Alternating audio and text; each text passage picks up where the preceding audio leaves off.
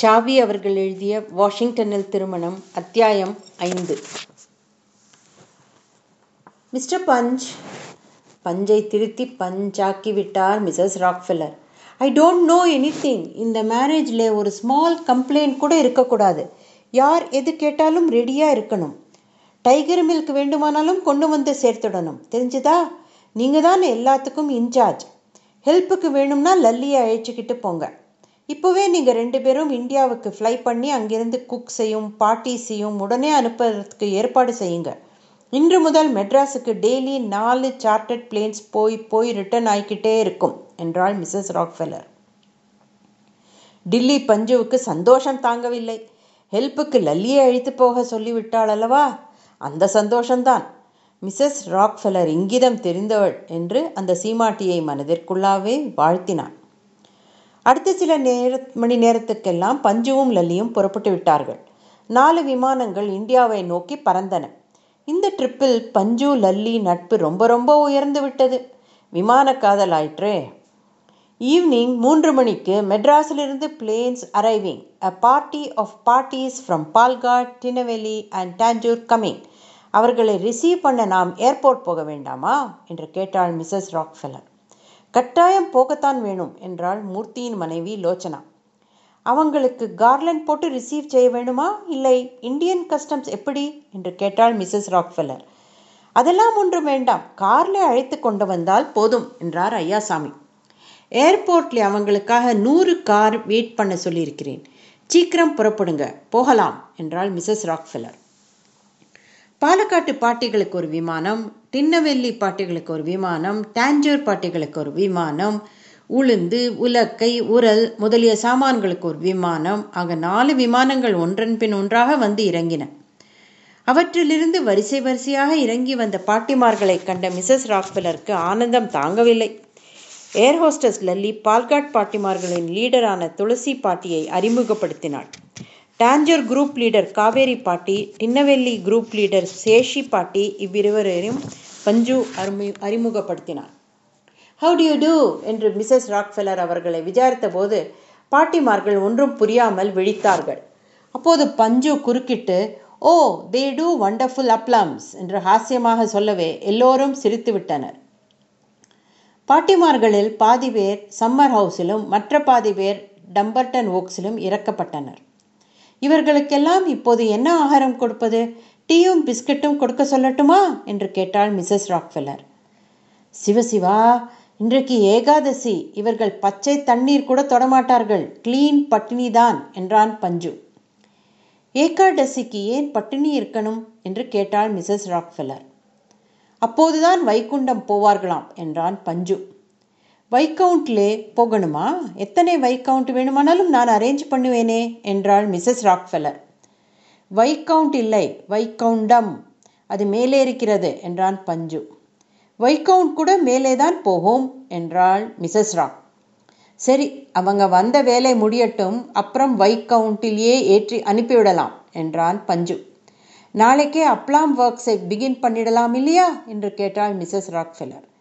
நாளைக்கு எப்படி முடியும்? கிணறே வெட்டி ஆகவில்லையே என்று கூறினாள் தஞ்சாவூர் காவேரி பாட்டி. கிணறா அப்படின்னா? என்று கேட்டாள் மிஸ்ஸஸ் ராக்ஃபெல்லர். வெல் என்றான் பஞ்சு. வெல் எதுக்கு? உளுந்தை ஊற போடுறதுக்கு வெல் வாட்டர் தான் வேணும். இவர்களெல்லாம் வெல் வாட்டர்லே தான் ஸ்நானம் செய்வார்கள் என்றார் அம்மாஞ்சி. அப்படின்னா இம்மீடியட்டாக பெரிய வெல்லாக ஒன்று வெட்டுவதற்கு ஏற்பாடு செய்து விடலாமே என்றாள் மிஸ்ஸஸ் ராக்ஃபெல்லர். நாளைக்கு காலையிலே பந்தல் போடுறவங்களும் பத்து பாத்திரம் தேய்க்கிறவங்களும் வராங்க. பந்தல் போடுகிற ஆசாமிகளை விட்டால் ஒரே நைட்லே கிணறு வெட்டி ராட்டினமும் போட்டு கொடுத்து விடுவார்கள் என்றான் பஞ்சு. மறுநாளே பந்தல்காரர்கள் வந்ததும் அவர்களை கொண்டு பெரிய கிணறு ஒன்றை வெட்டி ராட்டினமும் போட்டுவிட்டான் பஞ்சு. கிணற்றை வந்து பார்த்தாள் மிஸ்ஸஸ் ராக்ஃபெல்லர். இதுதான் வெல் என்றான் Panju. Very good mister Panch. Well ரொம்ப நல்லா இருக்குது என்றாள் மிஸ்ஸஸ் ராக்ஃபெல்லர். கிணற்றில் தண்ணீர் எடுப்பதற்கு முன்னால் தேங்காய் உடைத்து கற்பூரம் கொளுத்த வேண்டும் என்றாள் காவேரி பாட்டி. சரி அம்மாஞ்சி வாத்தியாரை கூப்பிடு என்றாள் ஐயாசாமி. அம்மாஞ்சி வாத்தியார் வந்து தேங்காய் உடைத்தார். அதை கண்ட மிஸ்ஸஸ் ராக்ஃபெல்லர் ஆச்சரியத்துடன் தேங்காயை சம அளவில் வட்டமாக எப்படி உடைத்தார்? என்று கேட்டாள். That is the Indian art என்றான் பஞ்சு. தேங்காய்க்கு குடுமி வைத்திருப்பதை கண்டுவிட்டு டஃப்டட் கோகனட் என்று சொல்லி சிரித்தாள் மிஸ்ஸஸ் ராக். ஏண்டா பஞ்சு அமெரிக்காவிலே தேங்காய்க்கெல்லாம் கிராப்பு வைப்பாளாமா? என்று கேட்டாள் பாட்டி. சரி பூஜை ஆகிவிட்டது இனி தண்ணீர் எடுக்கலாம். தாம்பு கயிறு இருக்கிறதா? என்று கேட்டார் ஐயாசாமி. நாலு டஜன் தாம்பு கயிறு கொண்டு வந்திருக்கிறேன் போதுமா? என்றான் பஞ்சு. ஐயாசாமி குடத்தில் தாம்பு கயிற்றை சுருக்கிட்டு தண்ணீர் சேந்தினார். ராட்டினம் கிரீச் கிரீச் என்று சத்தமிட்டது. மிஸ்ஸஸ் ராக்ஃபெல்லருக்கு அந்த சத்தமும் மிகவும் பிடித்திருந்தது. Oh what a musical sound இந்த சவுண்ட் எப்போதுமே கேட்டுக்கொண்டே இருக்குமா? என்று விசாரித்தார் மிஸ்ஸஸ் ராக் ராட்டினத்துக்கு கிரீஸோ எண்ணெயோ போடாமல் இருந்தால் இந்த சவுண்ட் எப்போதும் வந்து கொண்டிருக்கும். அது மட்டுமல்ல இன்னும் பல தினசான சவுண்டுகள் கூட வரும் என்றான் பஞ்சு. பஞ்ச்! அப்படின்னா இந்த ராட்டினத்துக்கு யாரும் எண்ணெய் போட்டு விடாமல் உஷாராக பார்த்துக்கணும். இப்போவே இங்கே ரெண்டு வாட்ச்மேன் போட்டு விடுங்க யாராவது எண்ணெய் போட வந்தால் அதை தடுத்துடணும் என்றாள். சரி மேடம் என்றான் பஞ்சு. எனக்கு இந்த வெள்ளியிலிருந்து வாட்டர் புல் பண்ணி பார்க்கணும் போல ஆசையா இருக்குது என்று கூறி தண்ணீர் குடத்தை தானே இழுத்து பார்த்தாள். புது தாம்பு கயிறானதால் அந்த சீமாட்டியின் கைகள் சிவந்து எரிச்சல் எடுத்தன. உடனே கைகளுக்கு கிளவுஸ் போட்டுக்கொண்டு சேத்தினாள். குடம் தாறுமாறாக ஊசலாடி நக் என்ற சுவரில் மோதவே ஓட்டையாகி தண்ணீரெல்லாம் கீழே போய்விட்டது. அதை கண்டு வெரி சாரி பஞ்ச் குடம் பஞ்சராகிவிட்டது என்று சொல்லி வருத்தப்பட்டாள். பரவாயில்லை மேடம் வெல்டு பண்ணிவிடலாம் என்றான் பஞ்சு. ராட்டினத்திலிருந்து மியூசிக்கல் சவுண்ட் உண்டாகிறது என்னும் செய்தியை கேள்வியுற்ற அமெரிக்க சங்கீத நிபுணர்களும் ஆராய்ச்சியாளர்களும் ஹாலிவுட் ஆர்கெஸ்ட்ரா கோஷ்டியினரும் சம்மர் ஹவுஸ் தோட்டத்தை முற்றுகையிட்டனர். ராட்டினத்தில் உண்டான விதவிதமான ஒலிகளை கேட்டு பரவசமாகி இத்தகைய இனிய சங்கீதத்தை எழுப்பும் அந்த அதிசய மியூசிக்கல் இன்ஸ்ட்ருமெண்ட்டை அக்குவேறு ஆணிவேராக பிரித்து ஆராய்ச்சி செய்து பார்த்தனர். இந்த வாத்தியத்தை கண்டுபிடித்த இந்திய நிபுணரை பேட்டி காணவும் அந்த மேதையின் அறிவு கூர்மையை அமெரிக்க நாட்டின் சங்கீத வளர்ச்சிக்கு பயன்படுத்தி கொள்ளவும் முடிவு செய்தனர். ஹாலிவுட் பட முதலாளிகள் அப்போது தாங்கள் எடுத்துக்கொண்டிருந்த சில படங்களில் இந்த அதிசய சங்கீத கருவியின் ஒலியை பின்னணியாக உபயோகிக்க தீர்மானித்தனர். ஆனால் இவ்வளவு பெரிய வாத்தியத்தை பெயர்த்து அப்பால் எடுத்துச் செல்ல முடியாது என்று அறிந்தபோது அதே மாதிரி வாத்திய கருவி ஒன்றை தங்கள் ஸ்டுடியோவிலேயே சொந்தமாக செய்து வைத்துக் கொள்ள விரும்பினர். ஆனால் இன்னொரு வாத்தியம் செய்தால் அதிலிருந்து இதே மாதிரி சவுண்டு வரும் என்பது நிச்சயமில்லை என்று தோன்றவே சம்மர் ஹவுஸ் ராட்டினத்தையே உபயோகித்து அதிலிருந்து தேவையான ஒலிகளை ரெக்கார்ட் செய்து கொள்வதென தீர்மானித்தனர். அப்பளமிடுவதை வேடிக்கை பார்க்க மிக ஆவலாக இருந்தாள் மிஸ்ஸஸ் ராக்ஃபெல்லர் பாட்டிமார்கள் கொண்டு வந்திருந்த வண்ண வண்ண கு குழவிகளை வாங்கி அவற்றை தடவி தடவி பார்த்து கொண்டே பிக்கூலியர் ஷேப் நாளொன்றுக்கு ஒரு பாட்டி எத்தனை அப்பளம் செய்வாள்? என்று கேட்டாள். நூறு நூற்றைம்பது என்று பதில் கிடைத்தது. மோர் தென் அ செஞ்சுரி என்று வியந்தாள் மிஸ்ஸஸ் ராக்ஃபெல்லர் மூணு நாளில் சஹசிரநாமம் கூட செய்து முடிக்கலாம். இது என்ன பிரமாதம்? என்றார் அம்மாஞ்சி. என் ஃப்ரெண்ட்ஸ் ரிலேட்டிவ்ஸ் எல்லோரும் நாளைக்கு வராங்க. அப்பளம் இடுவதை பார்க்க அவங்களெல்லாம் அவங்களுக்கெல்லாம் ரொம்ப ஆசையாக இருக்காங்க என்றாள் மிஸ்ஸஸ் ராக்ஃபெல்லர் மறுநாளே பாட்டிமார்கள் அப்பளம் இடத் தொடங்கிவிட்டார்கள். அறுபத்து மூவர் உற்சவம் நேரு மீட்டிங் எலிசபெத் ராணி விஜயம் கிரிக்கெட் மேட்ச் இம்மாதிரி சமயங்களில் கூட காண முடியாத அத்தனை பெரிய கூட்டம் வாஷிங்டன் நேஷனல் ஆர்ட் கேலரி வாசலில் கூடியிருந்தது. காரணம் அத்தனை பாட்டிமார்களும் இட்டு போடுகிற அப்பளங்கள் அந்த மாடிக்கு தான் ஹெலிகாப்டர்கள் மூலம் கொண்டு வரப்பட்டன. பத்திரிகைகளில் அப்பளத்தை பற்றிய வர்ணனைகளும் செய்திகளும் அடுத்தடுத்து வந்து கொண்டே இருந்தன. ஒவ்வொரு முறையும் ஹெலிகாப்டரில் அப்பளங்கள் வருகிற போது மக்கள் தேர் தேர் தேர் கம்ஸ் தி ஹெலிகாப்டர் என்று கையை தட்டி ஆரவாரம் செய்தார்கள். ஆர்ட் கேலரி வாசலில் ஒரு பெரிய போர்டு வைக்கப்பட்டிருந்தது. நம் ஊர்களில் கிரிக்கெட் டெஸ்ட் நடந்து கொண்டிருக்கும் போது ஸ்கோர் போர்டில் ரன்களையும் ஓவர்களையும் போட்டு கொண்டிருப்பார்கள் அல்லவா? அந்த மாதிரி எத்தனை பாட்டிமார்கள் எத்தனை அப்பளம் இட்டார்கள்? எவ்வளவு பேர் செஞ்சுரி போட்டார்கள்? எந்த குரூப் எவ்வளவு அப்பளம் இட்டு முடித்தது? போன்ற விவரங்களை போர்டில் மணிக்கொரு முறை எழுதி கொண்டே இருந்தார்கள். முதல் நாளே அப்பள ஸ்கோர் பதினைந்தாயிரத்து முன்னூற்றி ஐம்பதை எட்டி பிடித்து விட்டபோது வாஷிங்டன் மக்கள் வானமே அதிர்ந்து போகிற மாதிரி கைத்தட்டி ஆரவாரம் செய்தனர்.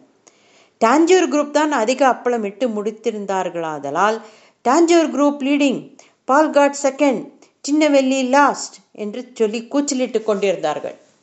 பால்காட் மே லீட் டுமாரோ என்று பத்திரிகைகளில் வெளியான ஹேஷியங்களை பார்த்துவிட்டு கூட்டத்தினர் I bet Palghat is not winning என்று தங்களுக்குள் பந்தயம் கட்டிக்கொண்டார்கள் ஒரு அப்பளத்தை கூட கண்ணால் பார்க்க முடியவில்லையே என்று சிலர் வருத்தப்பட்டனர். அங்கே சம்மர் ஹவுஸிலும் டம்பர்டன் ஓக்ஸிலும் மும்முரமாக நடைபெற்று கொண்டிருந்த அப்பளம் ப்ரொடக்ஷனை பார்க்க மிசஸ் ராக்ஃபெல்லரின் உறவினர்களும் சிநேகிதர்களும் நூறு பேருக்கு மேல் கூடியிருந்தார்கள். பாட்டிமார்கள் வரிசை வரிசையாகவும் அர்த்த சந்திர வடிவத்திலும் உட்கார்ந்து கொண்டு அப்பளமிடுகிற காட்சியை கண்கொட்டாமல் பார்த்து ரசித்துக் கொண்டிருந்தனர். சில பாட்டிமார்கள் ஒரு பக்கம் உரல்களை வரிசையாக வைத்து அப்பளமாவு இடித்து கொண்டிருந்தனர். உலக்கையின் நுனியில் ஏன் இரும்பு பூண் போடப்பட்டிருக்கிறது? என்று கேட்டால் அமெரிக்க மாது ஒருத்தி. இல்லாவிட்டால் உலக்கையின் நுனியில் கொழுந்துவிட்டு துளிர்த்துவிடும். அதற்காகத்தான் பூண் போட்டு வைத்திருக்கிறார்கள் என்று அம்மாஞ்சி ஒரு போடு போட்டார்.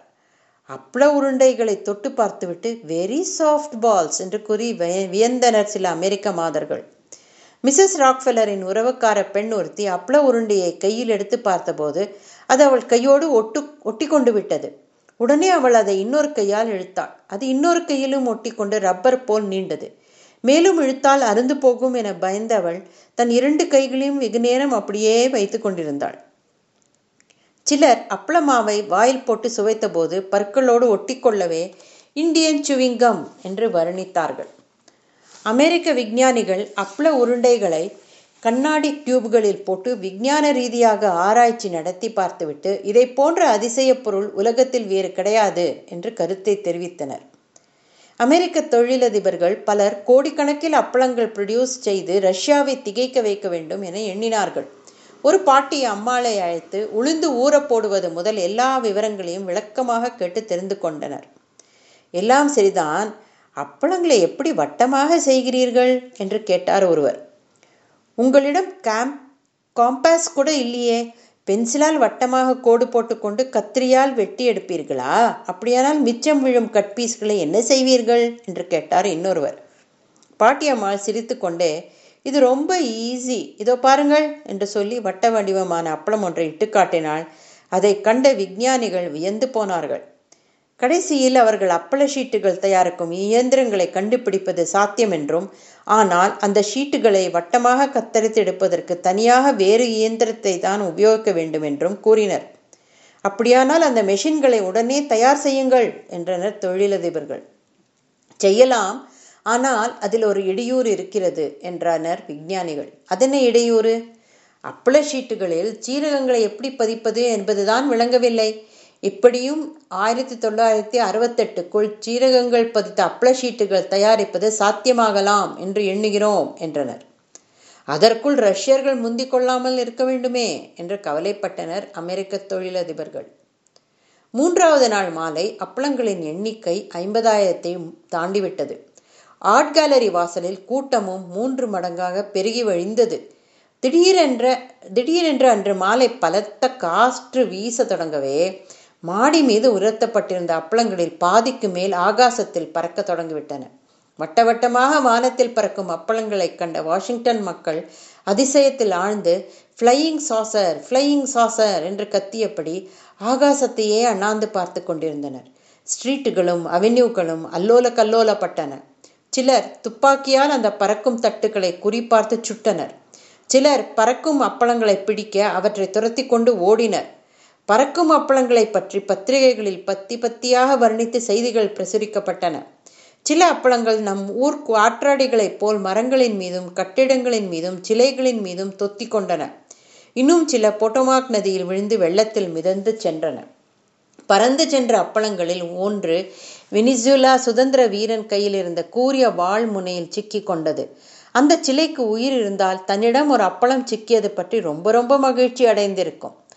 அப்பள நஷ்டத்தை குறித்து மிசஸ் ராக்ஃபெல்லர் அடைந்த வருத்தத்துக்கு அளவே இல்லை.